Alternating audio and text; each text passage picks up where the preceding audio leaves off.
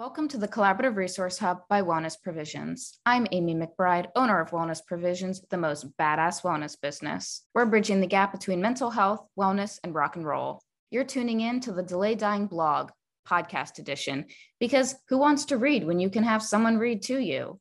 Unless you like using your eyeballs. Then catch every single essay over on the website. Just select ones, make it to the podcast. Hey, does your life suck? Well, it shouldn't and I offer wellness coaching sessions if you're seeking to get healthy and ahead in life. Better is available, and I can help you get there. Just jump on the website and set up a free 15 minute consult. And if you're the pill popping type, no supplements, then Well EP has you covered. We supply rock and rollers with high quality supplements. We're a trustworthy place to go where you can essentially shop blindfolded. Last but not least, my legal disclaimer nothing in this essay or the Collaborative Resource Hub substitutes medical advice. Please connect with your GP if you need medical guidance. These are my essays, my take on all things wellness, written to educate and inspire. Enjoy today's essay.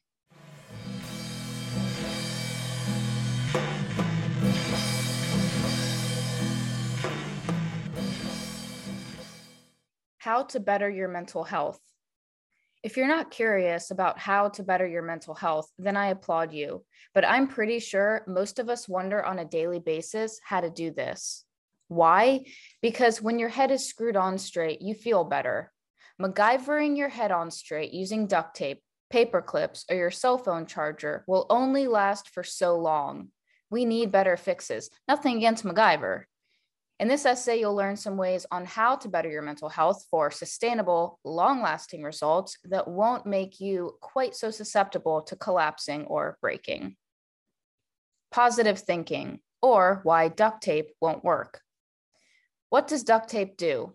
Honestly, it doesn't stick. It has the worst adhesive strength. I swear, masking tape holds better than duct tape. So here's the deal I can't relate positive thinking to duct tape. It's just that you can't mention MacGyver without mentioning duct tape. Positive thinking is vastly important for, you guessed it, how to better your mental health. We're inside our heads all the damn time. We keep ourselves company even when you think you're alone. So the thoughts you're listening to have to be predominantly positive. I'll throw this out there first. Yes, there is such a thing as toxic positivity, but that's not what I'm talking about. I'm not saying to deny any negative feelings. No feeling is negative, they're all important. I'm just saying to be aware of the kindness you extend to yourself inside your head. As the smart folks point out, we often treat our friends better than we treat ourselves. And would you talk to a child the way you talk to yourself? Do you tell yourself you suck like the adhesion strength of duct tape. Ah, I nailed it. I brought it together like duct tape. Okay, I'll stop now. Or do you tell yourself that you're strong, resilient, and capable of success? Do you tell yourself that you'll never get that thing you want, you'll never achieve that goal, or that dream of yours will never come to life? Or do you focus on the progress you're making, feel gratitude for the things that you do have, and trust that you can attain what you want because you're focused full of love, and believe it's yours to experience. Make your head a happy space. Make it so strong that you don't need tape at all and be gentle with yourself like you would a child. It makes all the difference in the work to better your mental health. Exercise or why paper clips won't work. Paper clips are an office supply. Office supplies supply offices and other desk related jobs. What happens at a desk job? You sit. What happens when you sit? Your body and your mind start to disintegrate. What happens when you add movement into your daily routine? You stimulate all the bitchin' neurotransmitters that make you feel happy.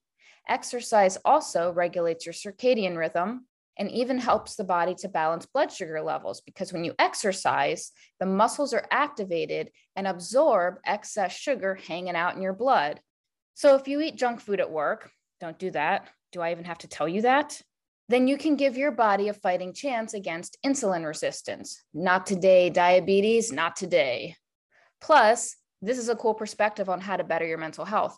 Many of the musicians I've interviewed have said that they get flooded with inspiration and creativity when they work out. Why? Because exercise can be considered a form of meditation in that you're allowing your mind to quiet while you're focused on something else, like your feet hitting the pavement or steadying your breath.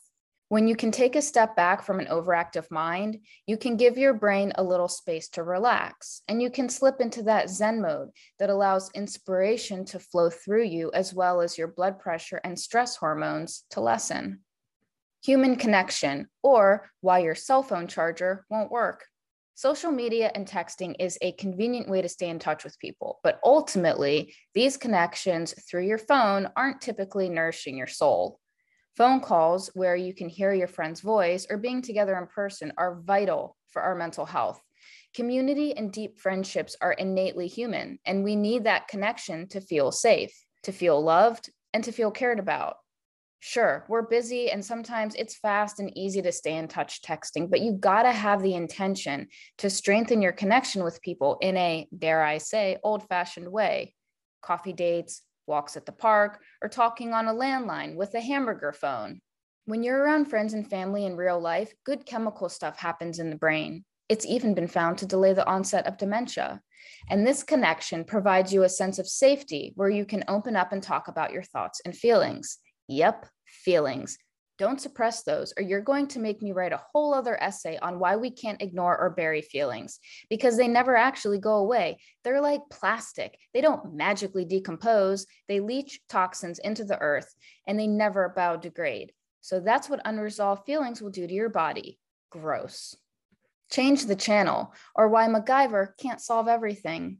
I was in love with Richard Dean Anderson, the actor who played MacGyver when I was a kid. I loved that show and I thought he was the coolest.